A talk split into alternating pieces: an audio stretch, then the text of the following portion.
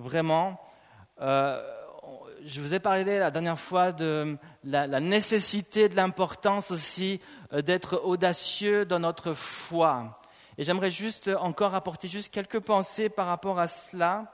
Euh, aussi encourager tous ceux qui, pendant l'été, vont venir aussi en Provence, mais aussi vous qui, qui peut-être en vacances, ou je ne sais pas ce que vous allez faire, vous allez peut-être avoir un petit boulot par-ci, par-là, à ne pas vous endormir mais à rester alors que c'est l'été. On a tendance à, se laisser, euh, à s'endormir un peu, à s'installer euh, un peu dans notre foi.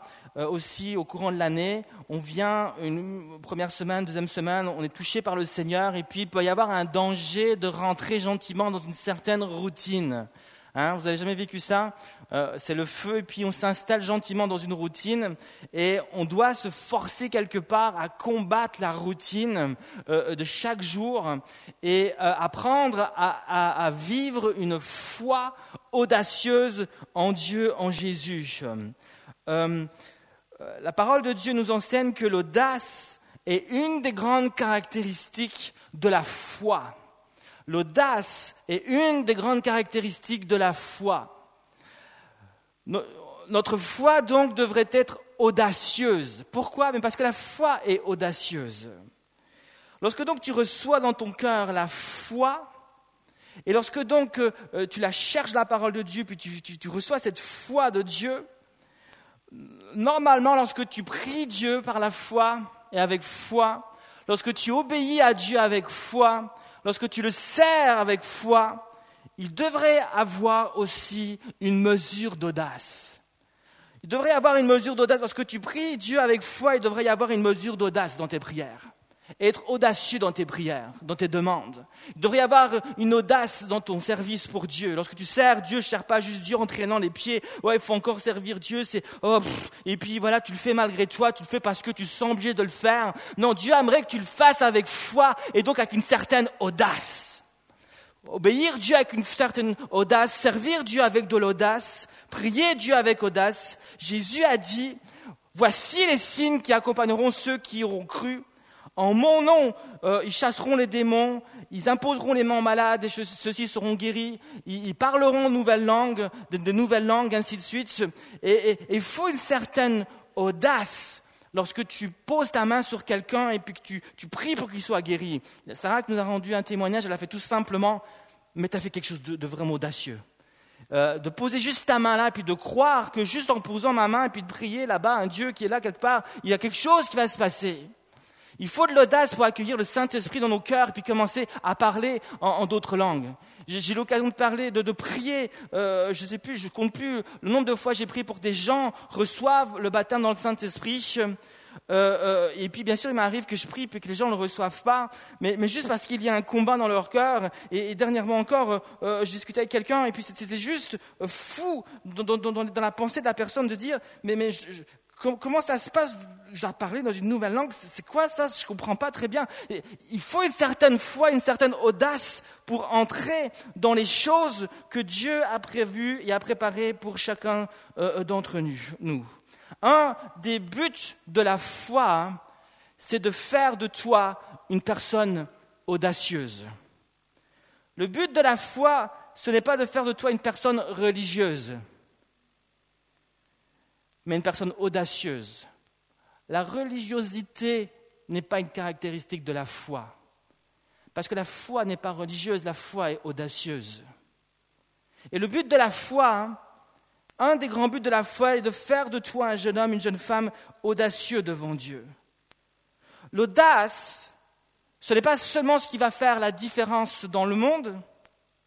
L'audace, et c'est ce qui va faire la différence en plus dans le monde, c'est ce qui va t'aider à faire la différence là dans l'église où il y a des religieux.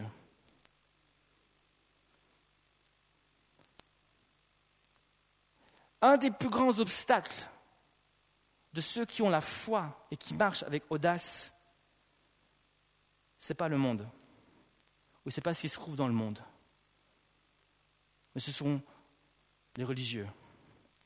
Jésus a marché sur la terre Jésus a prêché l'évangile avec force et puissance. Jésus a fait des miracles. Jésus a accompli toutes sortes de choses extraordinaires. Jésus était un homme audacieux. Jésus était un prédicateur audacieux. Jésus a, fait des choses vraiment incroyables. Il a, les gens étaient étonnés. Lorsqu'il prêchait, il prêchait avec autorité, les gens étaient étonnés. Il, guérissait les gens, les gens ils voyaient des miracles partout autour, autour de Jésus, puis ils disaient, mais nous avons vu des choses étranges. Jésus, il a marché sur l'eau. C'était audacieux de pouvoir marcher sur l'eau. Jésus a fait des choses de fous et de malades. Et Jésus a aussi été confronté, opposé dans sa foi, dans sa façon d'être, dans sa façon de prêcher. Mais l'opposition et les persécutions les plus violentes ne sont pas venues dans le monde, euh, autour des nations, euh, les nations d'alentour. L'opposition n'est pas venue euh, des Grecs, l'opposition n'est pas venue des Romains même. Ponce Pilate était prêt à relâcher Jésus. L'opposition et la persécution la plus violente, elle est venue au sein même du peuple de Dieu. L'opposition et la persécution, elle est venue là où il y avait des religieux. Elle est venue des pharisiens, elle est venue des sadducéens, elle est venue des prêtres, elle est venue euh, des chefs des synagogues. Elle est venue de tout, ce, de tout ce clan qui un jour s'est rassemblé et ils ont dit il faut que Jésus meure. Les religieux. La foi audacieuse sera confrontée et parfois arrêtée par les religieux, par tout ce qui euh, et pensée religieuse, tout ce qui est tradition, euh, tout ce qui est de la loi. Mais Jésus veut faire de toi quelqu'un de audacieux, quelqu'un qui est rempli de l'esprit. Et ce soir, les jeunes, mon message est extrêmement simple. Ce que je cherche à vous dire, c'est tout simple, c'est Dieu cherche encore ce soir, et durant tout l'été et encore à la rentrée, un homme, une femme, qui va accepter d'être ce jeune homme, cette jeune femme audacieux devant lui. Alors, premièrement, juste pour rappel, qu'est-ce que l'audace de la foi? L'audace de la foi, c'est une hardiesse, c'est un zèle, on a dit. Un zèle qui ne connaît ni limite, ni obstacle. Un zèle qui ne connaît ni obstacle, ni limite. L'audace de la foi est donc un zèle qui va me donner la liberté d'aller au-delà des limites imposées. Imposées par mon propre cœur, imposée par le diable ou imposée encore par les hommes incrédules et aussi les religieux. L'audace de la foi peut s'exprimer donc de différentes manières. Elle va s'exprimer au niveau de mon cœur, en face de mon cœur, elle va s'exprimer en face du diable, elle va s'exprimer en face des hommes. Mais l'audace de la foi ne va pas se laisser barrer le chemin euh, euh, par, les choses qui viennent du diable ou encore par mon propre cœur ou encore par les hommes. L'audace de la foi, c'est ce zèle qui va me donner la force d'aller au-delà de tout ce que le diable cherchera à mettre devant moi, au-delà de ce que mon cœur cherchera à, semer en moi, au-delà de tout ce que les hommes même qui ne croient pas en Dieu ou qui ne sont pas connectés à la source euh, chercheront parfois à, juste m'empêcher d'avancer, alors qu'ils croiront faire le bien, croiront dire ce qui est juste, ils vont juste essayer euh, de, de même de me conseiller sagement, mais ils seront utilisés même par le diable pour m'empêcher d'avancer. C'est ce que Pierre pensait faire lorsqu'il a dit Non, tu n'iras pas à Jérusalem, tu ne connaîtras pas de souffrance et tu ne mourras pas sur la croix. Il, s'est opposé à Dieu, alors que juste avant, il avait une révélation euh, euh, que Jésus était le Christ. Donc, à partir de cette définition, euh, la foi, nous voyons que la foi n'écoute, n'écoute pas le diable, la foi n'écoute pas les gens incrédules et religieux, la foi n'écoute pas les cœurs qui sont charnels. La foi écoute seulement Dieu. Parce que la foi vient de ce que j'entends et ce que j'entends vient de la parole de Dieu. Et Jésus a dit, l'homme ne vivra pas seulement de pain, mais de toute parole qui sort de la bouche de Dieu. Donc si la foi vient de Dieu, si la foi vient directement du Père, et que l'audace est une des caractéristiques de la foi, l'audace vient de Dieu. Et c'est très important parce que cela m'enseigne deux choses. Si l'audace vient de Dieu, ça signifie que lorsqu'une personne est audacieuse, ça signifie que euh, euh, euh, à chaque fois que je suis audacieux devant, devant Dieu, Être audacieux ne signifie pas que je cherche absolument à choquer les autres. Être audacieux ne signifie pas que je cherche à être fou devant les autres. Hein, parfois, lorsqu'on est audacieux, on, voit quelqu'un qui fait un peu un truc dingue. Quand on pense à qu'est-ce que ça veut dire audacieux, ah, c'est, faire un truc un peu dingue. Et puis oui, il est fou, ou alors il choque, ou il, c'est bizarre. Il est ah, I'm shocking, je sais pas. Puis, hein, et puis euh, il est audacieux il a laissé pousser ses cheveux et sa barbe, ou il a fait le contraire. Il s'est rasé. Il est fou. Être audacieux ne signifie pas je cherche à être fou. Dieu n'est pas fou. Dieu est sage. La Bible dit que la sagesse de Dieu est parfois folie pour le monde. Mais quand Dieu agit, Dieu est sage. Et Dieu ne cherche jamais à paraître fou. Et vous devez bien comprendre cela. Lorsque vous marchez pour Dieu et que vous euh, servez Dieu, vous ne devez pas chercher à être fou. Dieu ne cherche pas à donner une révélation de lui qu'il est un Dieu fou. Est-ce que ça, ça va attirer les gens du monde? Si tu vas vers eux, tu dis Dieu est fou. Regarde-moi, je suis fou. Regarde, je, je, suis dingue. Tu as vu comment je suis? Je fais des trucs de fou. Ils vont pas venir. Non, t'es fou, t'as raison, je veux pas de toi, va-t'en. Lorsque tu marches dans l'audace, tu cherches pas à être fou. Tu cherches pas à choquer. Tu cherches juste à être sage devant Dieu. Et si ça doit paraître fou, bah tu paraîtras fou, mais ce n'est pas toi qui vas chercher à être fou. Et tu dois bien comprendre cela. Être audacieux, c'est faire quelque chose d'extrêmement sage. C'est marcher dans la sagesse de Dieu et faire ce que Dieu a prévu pour chacun d'entre vie. Deuxièmement, être audacieux, ce n'est pas faire les choses au hasard. Et c'est pour ça que Dieu ne veut pas que tu joues à des jeux du hasard. Parce que Dieu est extrêmement précis et fait toutes choses bonnes en son temps. Et lorsque tu marches avec audace, tu marches dans les œuvres de Dieu. Et Dieu n'est pas en retard. Tu marches et tu fais des choses précises.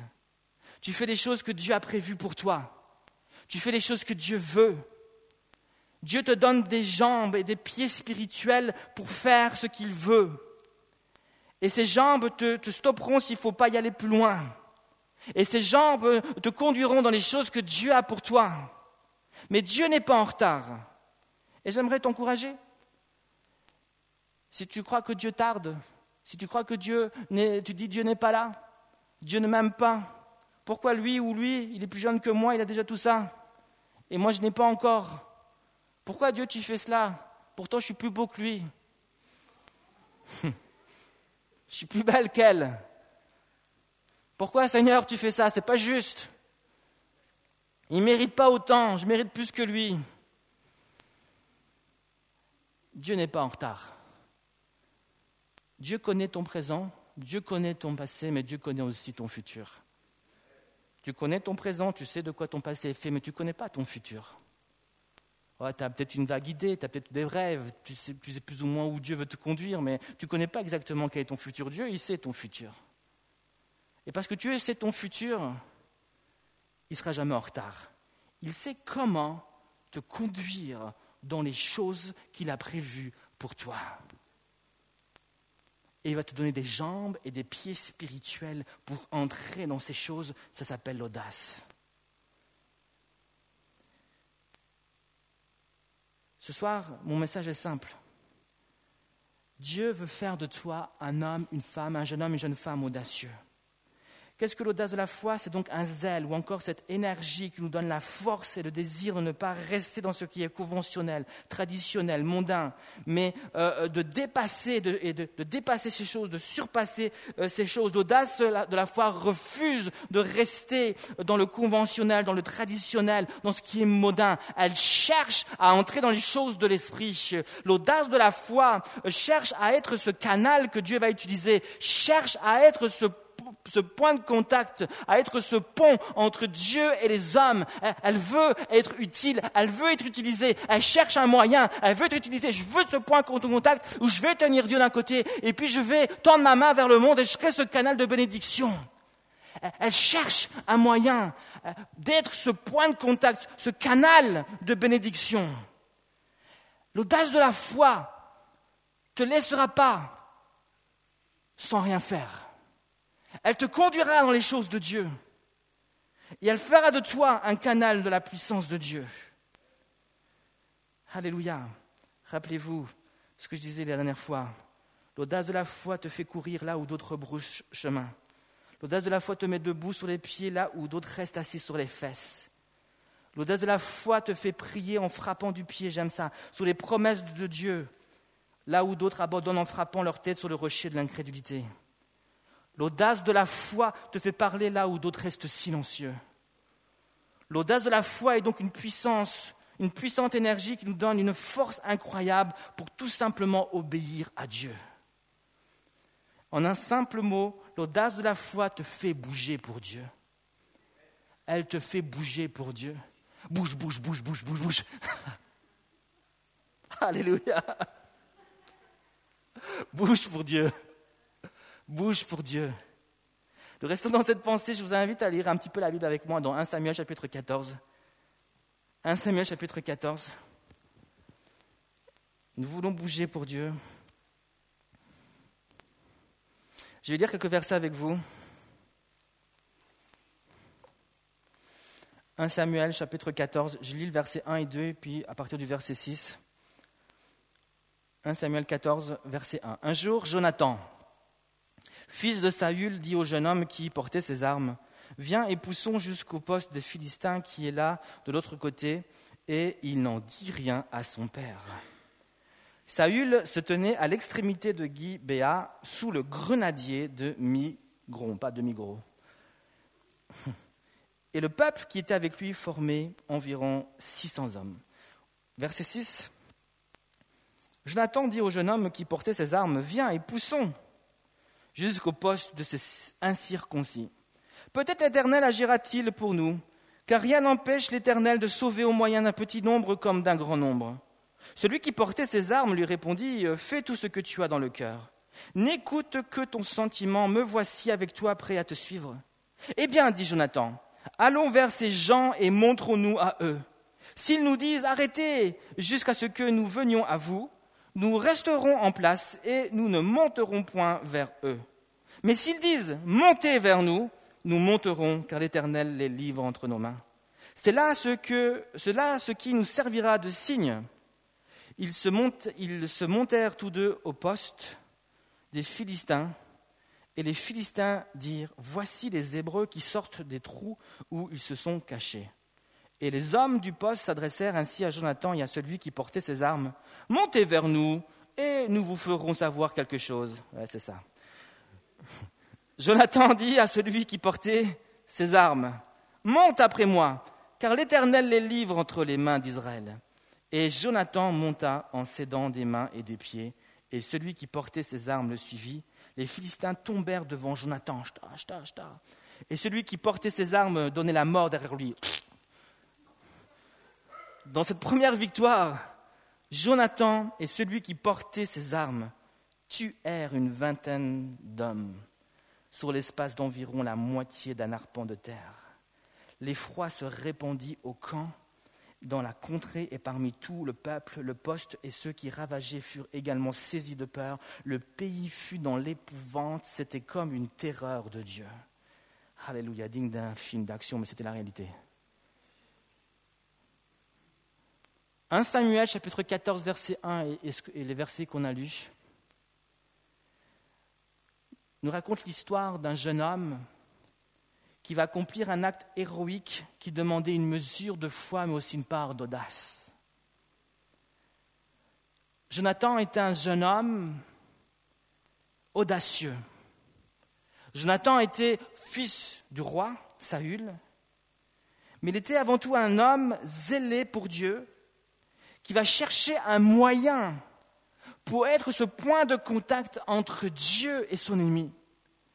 chercher un moyen pour être ce canal que Dieu va utiliser afin de manifester sa victoire au travers de lui et, toucher cet ennemi et, vaincre l'ennemi, pardon. Et Jonathan et 1 Samuel 14 nous parlent de ce jeune homme qui va devenir ce point de contact, va devenir ce canal de la victoire de Dieu.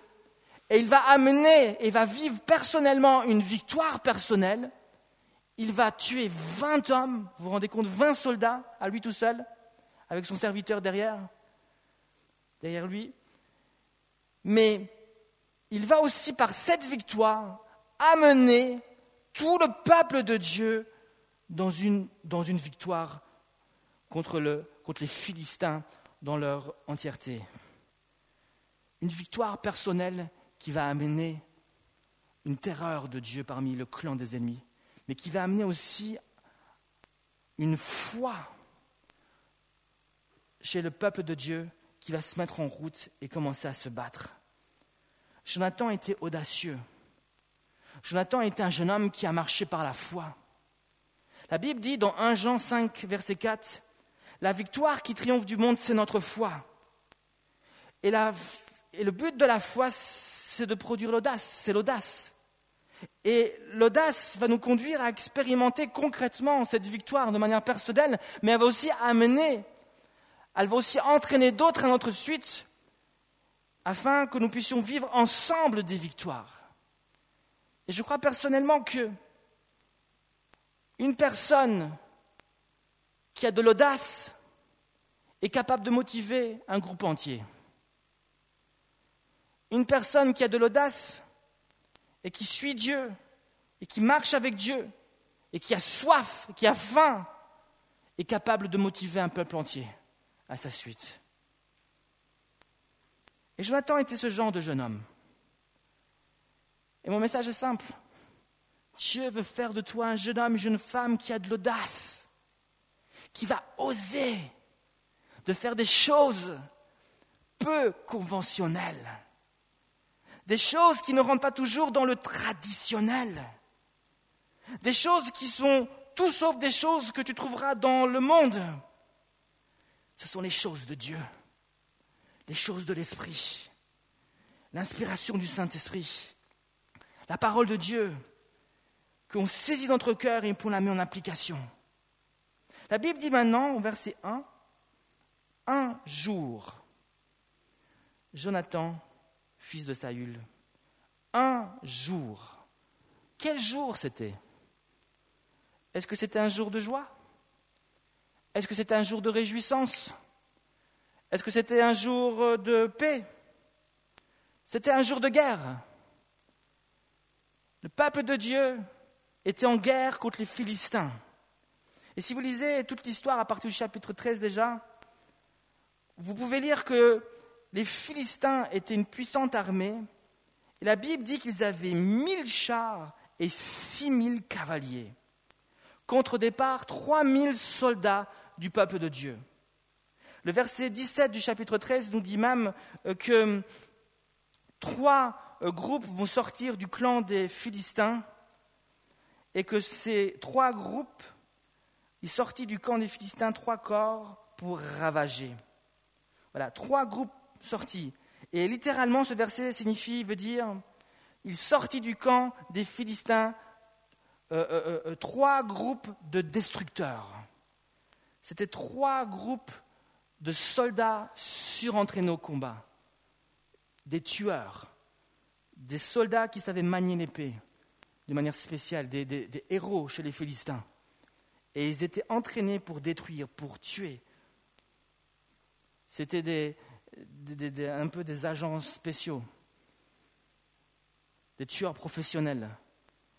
Il y avait ces mille chars, il y avait ces euh, six mille cavaliers contre au départ trois mille soldats.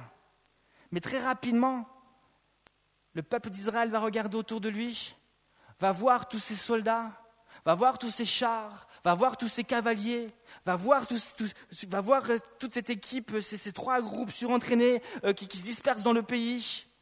Ils vont être entourés de partout. Et la Bible dit qu'ils vont commencer à trembler de peur, ils vont, ils vont, ils vont, ils vont, ils vont commencer à perdre la foi. Et de 3000, on l'a lu, il va en rester plus que 600. 600. 1 Samuel chapitre 14 verset 2. Saül se tenait à l'extrémité de Gibéa sous le grenadier de Migron, et le peuple qui était avec lui formait environ 600 hommes. Où étaient les autres? Ils sont dispersés. Vous lire au chapitre 13. Ils vont se cacher dans des trous, dans des rochers. Ils vont avoir peur. Et j'imagine Jonathan, fils du roi Saül, qui est là avec son père, le roi, qui est là au milieu des 600 soldats, puis qui regarde autour de lui. Et qu'est-ce qu'il voit? Il voit une armée qui a peur. Il voit une armée qui est terrorisée. Alors il cherche où est le leader. Il cherche où est le roi. Il cherche mais il ne le voit pas. Et puis là, il semble qu'il le voit quelque part. Il voit son père euh, qui est sous le grenadier, qui est un arbre qui peut être très grand, avec des grandes branches, avec des fleurs, et puis qui porte des fruits, la grenade. Et puis ces, arbres sont grands, et puis ils, ont des longues branches, et puis on peut facilement euh, se mettre sous ces arbres, se protéger du soleil, mais moi je pense surtout qu'ils se cachaient. Saül était présent physiquement, mais le roi n'était pas là. Saül n'était pas sur son cheval en train de motiver ses troupes. Saül n'était pas, en tant que roi, sur son, sur son cheval en train de dire N'ayez pas peur, Dieu est avec nous, Dieu va agir, Dieu va se manifester. Dieu va nous faire vivre une victoire euh, contre l'ennemi. La Bible dit qu'il était sous le grenadier, qu'il était sous les branches. Il se cachait. Saül était présent, mais le roi n'était pas là. La foi du roi n'était pas là. Et tout le peuple avait peur, il n'avait personne pour les encourager, il n'avait personne pour les motiver. Et j'imagine Jonathan qui regarde ses soldats et qui, s'attend à ce que le roi puisse dire une parole, puisse les encourager? Mais il n'a rien. Il voit un peuple qui est déjà mort. Il voit un peuple qui est déjà dans le deuil. Il voit un peuple qui est déjà en train de pleurer sur ses morts et sur sa propre mort. Alors il y a quelque chose qui bouillonne dans le cœur de Jonathan il est là et puis je le vois en train de prier, je le vois en train de chercher la face de Dieu et puis il reçoit cette parole dans son cœur. C'est comme s'il pouvait entendre Dieu lui dire, est-ce que l'Éternel n'est pas capable de remporter une victoire avec euh, une petite armée comme avec une grande armée? Et là, il a cette motivation, il a ce feu qui est dans son cœur. Il a un zèle qui est dans son cœur. Il regarde et il dit je ne vais pas rester dans, je vais pas rester stocké. Ici, je ne vais pas rester dans ce qui est conventionnel, je ne vais pas écouter euh, euh, ce que j'entends, je ne vais pas euh, me laisser avoir parce que je ressens, je ne vais pas me laisser avoir parce que je vois, je vois la peur, je vois le sentiment de crainte, je, je vois les visages qui sont complètement décomposés, je vois la mort, mais je ne vais pas me laisser décourager parce que je vois. Je, je vais, et la Bible dit il n'en dit rien à son père. Et le verset 2 nous dit, ou plutôt le verset 3, euh, que les soldats eux-mêmes ne savaient pas où était euh, Jonathan. Voilà, c'est le verset 2.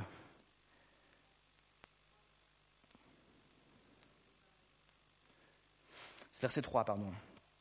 Verset 3 il est dit, le peuple ne savait pas que Jonathan s'en était allé. Donc, c'est verset 3. Donc, son père, Jonathan ne dit rien à son père. Mais Jonathan ne dit rien non plus aux soldats. C'est comme s'il y a une pensée qui naît dans son cœur, mais il va la garder pour lui. Il ne va pas prêcher.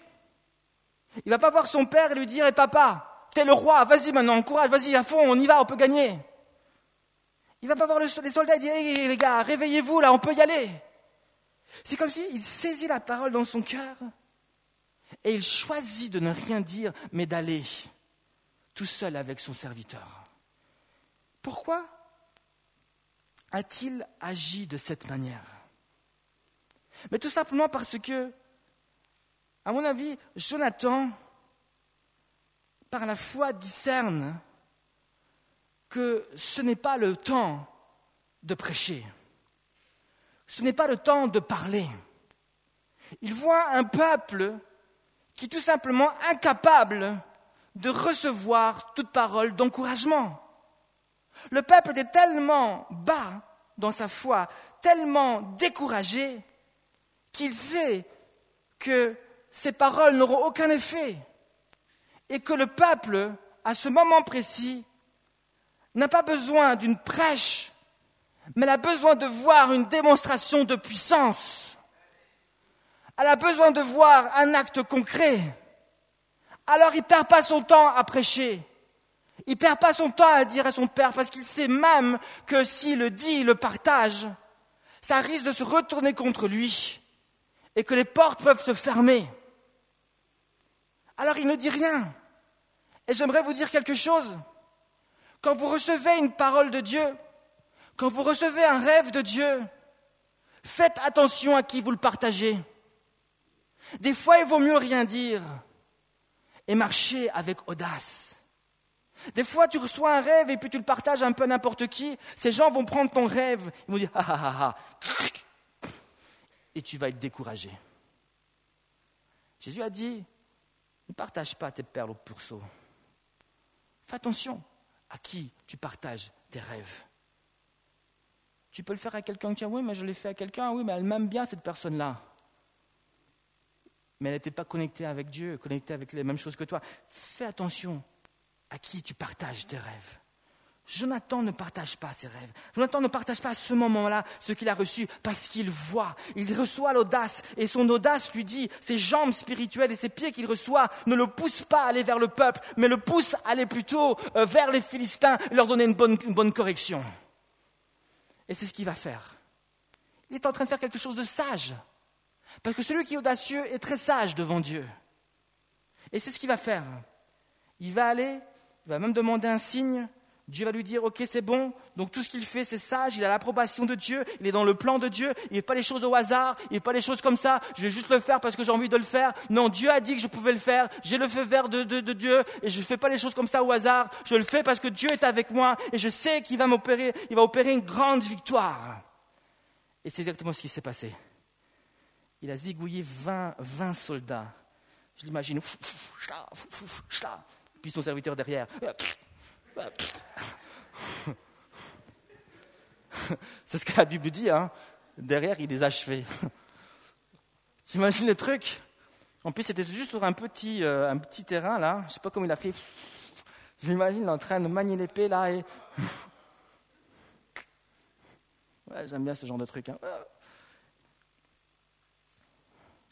L'audace de la foi. L'audace de la foi. Dieu cherche des jeunes hommes, des jeunes filles audacieux. J'aimerais terminer avec un dernier témoignage qui m'a beaucoup touché.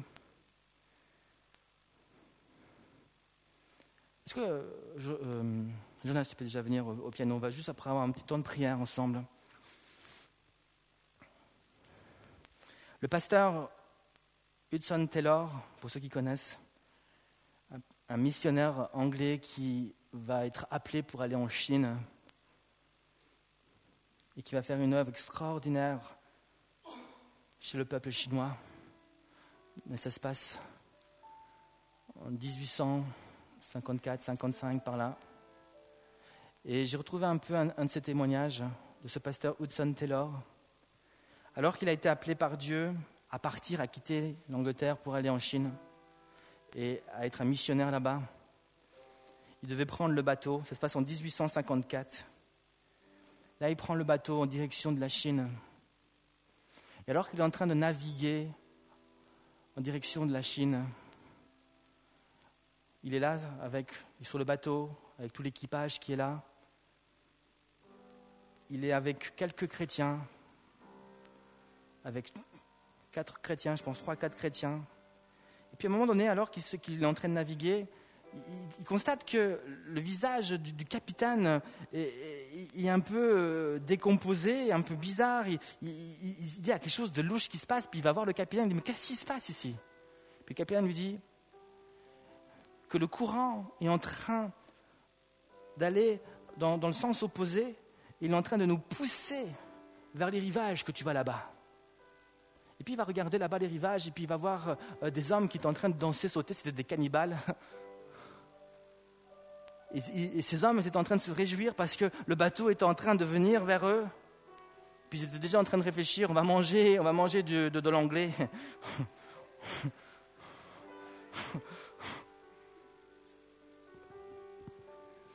Et, puis alors que le bateau, il, dérive sur les rivages, et puis il y a les cabinets qui sont là. Il dira, un courant à quatre nœuds nous entraîne rapidement vers quelques récifs submergés là-bas. Notre destin semble être scellé. Alors il va regarder, euh, euh, le, jeune missionnaire va regarder, et puis le capitaine va dire ceci. Nous avons fait tout ce qui peut être fait. Et là, le, missionnaire, euh, le, jeune pasteur va dire, non, il y a une chose que nous n'avons pas faite. Quatre d'entre nous à bord sont chrétiens. Laissez chacun d'entre nous se retirer dans sa cabine afin que dans l'unité de la prière, il demande au Seigneur de nous donner une brise immédiatement. Alors, ils vont commencer à prier, ils vont commencer à intercéder pendant quelques minutes. Ensuite, Hudson Taylor va, va, se relever de la prière, il, va aller vers euh, le premier membre de l'équipage qu'il voit et va lui dire, maintenant tu vas dresser la voile, tu vas la mettre euh, bien haut, tu, vas la dresser parce qu'il y a un vent qui va souffler. Et là, l'officier répondit, le membre de l'équipage dira, idiotie. C'est impossible de prier pour que le vent se lève.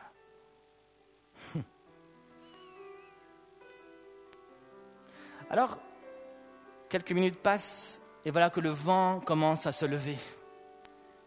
Et sans plus tarder, enfin, il déploie la grande voile.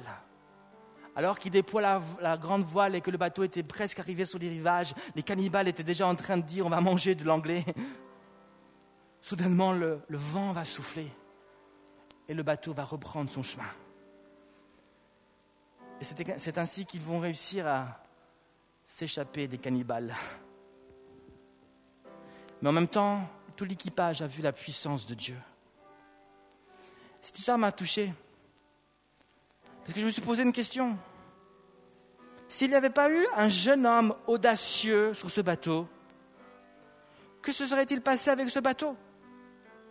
Probablement que les cannibales auraient mangé de l'anglais.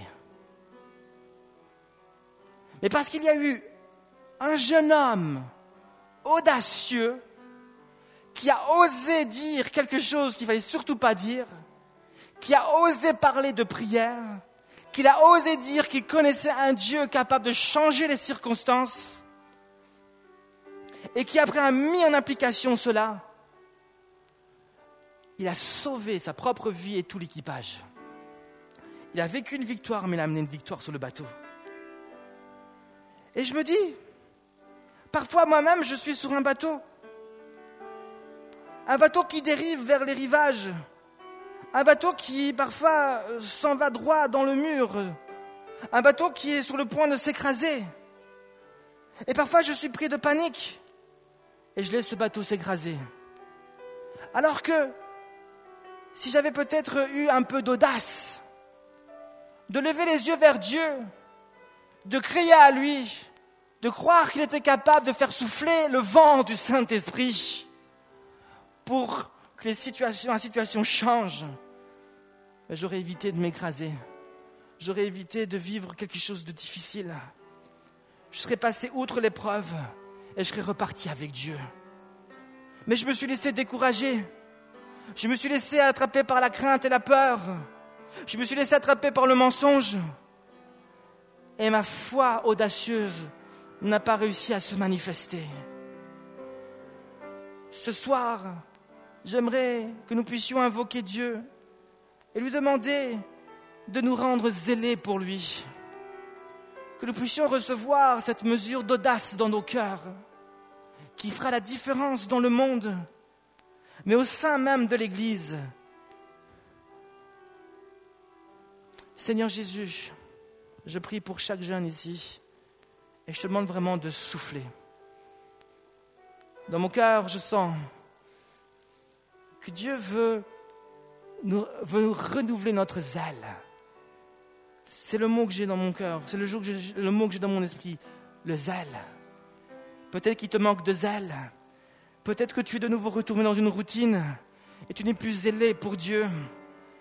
Il n'y a plus cette, cette énergie qui te donne la force et un désir de juste faire la différence, un désir de, de, de, juste être utilisé par Dieu, ce, zèle d'être ce, ce, point de contact entre Dieu et le monde, ce, zèle qui te pousse à, à, vraiment euh, être cet instrument entre les mains de Dieu, ce zèle qui, qui cherche des occasions et des opportunités euh, de, de, témoigner, de, prêcher, de prier pour quelqu'un qui a une situation euh, complètement désastreuse, ce zèle qui te pousse vraiment à juste faire la différence ce zèle qui, qui, t'empêche à juste rester assis et à subir les moqueries des autres, à subir ce que les autres disent, mais va vraiment dire stop.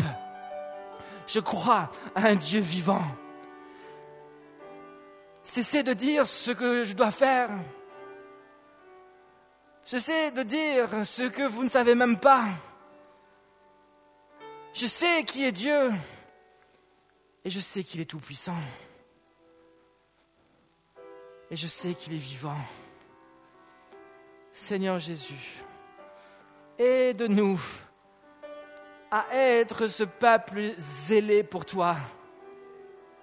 Saint-Esprit, viens souffler maintenant, qu'on puisse sortir de notre routine quotidienne et qu'on puisse te servir avec zèle. Au nom de Jésus. Alléluia, Jésus. Il y a certaines personnes ici, c'est comme si je vois tes pieds, j'ai beaucoup parlé de, pieds, de jambes spirituelles, c'est comme si je voyais tes pieds, puis il y avait comme, euh, une sorte de plomb sur tes pieds, comme, si tu étais dans une chaussure de plomb. C'est des chaussures de plomb. Et, ces chaussures, bien sûr, parce qu'ils sont lourds, alors tu as du mal à te déplacer, tu as du mal à marcher pour Dieu, tu as du mal à obéir à Dieu, tu as du mal à servir Dieu. Tu as comme du plomb dans les pieds. Seigneur voudrait briser ces chaussures de plomb et te donner, et chaussures des bonnes dispositions de l'Évangile, nous dit Ephésiens chapitre 6. Ces chaussures du zèle de l'Évangile. Saint-Esprit, Saint-Esprit. Je vois d'autres personnes qui ont comme du plomb, mais au niveau des genoux. Tu as du mal à prier ta vie de prière n'est plus ce qu'elle était. Tu as du mal. Les genoux, ça représente la prière. Tu as du mal à te mettre à genoux et puis juste à passer du temps devant Dieu. Alléluia Jésus. Dieu aimerait te renouveler ce soir. Dieu aimerait te renouveler ce soir. Je vois d'autres comme qu'ils ont du plomb au niveau de leur cœur. Il y a comme une indifférence qui est venue. Tu as du mal à écouter Dieu. Tu as du mal à recevoir sa parole dans, ton cœur. Seigneur Jésus, quel que soit ce plomb, quel que soit l'endroit où il se trouve, je prie maintenant, Saint-Esprit, pour que tu puisses briser, Seigneur Jésus, le joug, tu puisses briser le plomb spirituel qui se trouve sur chacune de nos vies, peut-être dans le nom de Jésus. Viens, Seigneur. Alléluia. Merci, Seigneur. Jésus. Jésus, viens, souffle Jésus. Alléluia, Jésus. Est-ce que ce soir, dans ton cœur, tu reconnais qu'il te manque ou que tu as tout simplement perdu de ce zèle. Et ta prière ce soir, c'est d'être renouvelé et de retrouver ce zèle pour Dieu, cette audace pour Dieu. Ce soir, le Seigneur voudrait te toucher et te rafraîchir dans ce sens, te bénir dans ce sens. Alléluia. je sens qu'il y, a, plusieurs personnes qui ont, besoin d'être renouvelées. et j'aimerais aussi juste courtement prier avec vous. Priez pour que vous retrouviez ce zèle, cette force, cette puissance, cette motivation de Dieu. Alors on va juste, s'il vous plaît, juste, on va juste se tenir debout devant Dieu un instant. Dans un instant, le groupe louange va revenir, mais pas encore. On va juste se tenir debout devant Dieu. Alléluia. On va juste se tenir debout devant Dieu maintenant. Alléluia Jésus. Souffle maintenant. Et alors qu'on a les yeux fermés, qu'on adore Jésus, Alléluia, j'aimerais juste te poser cette question. Est-ce que ce soir tu es prêt à reconnaître qu'il te manque ce zèle Et ta prière ce soir, c'est Seigneur, redonne-moi ce zèle. Redonne-moi ce zèle. Renouvelle-moi dans ta force, dans ta puissance.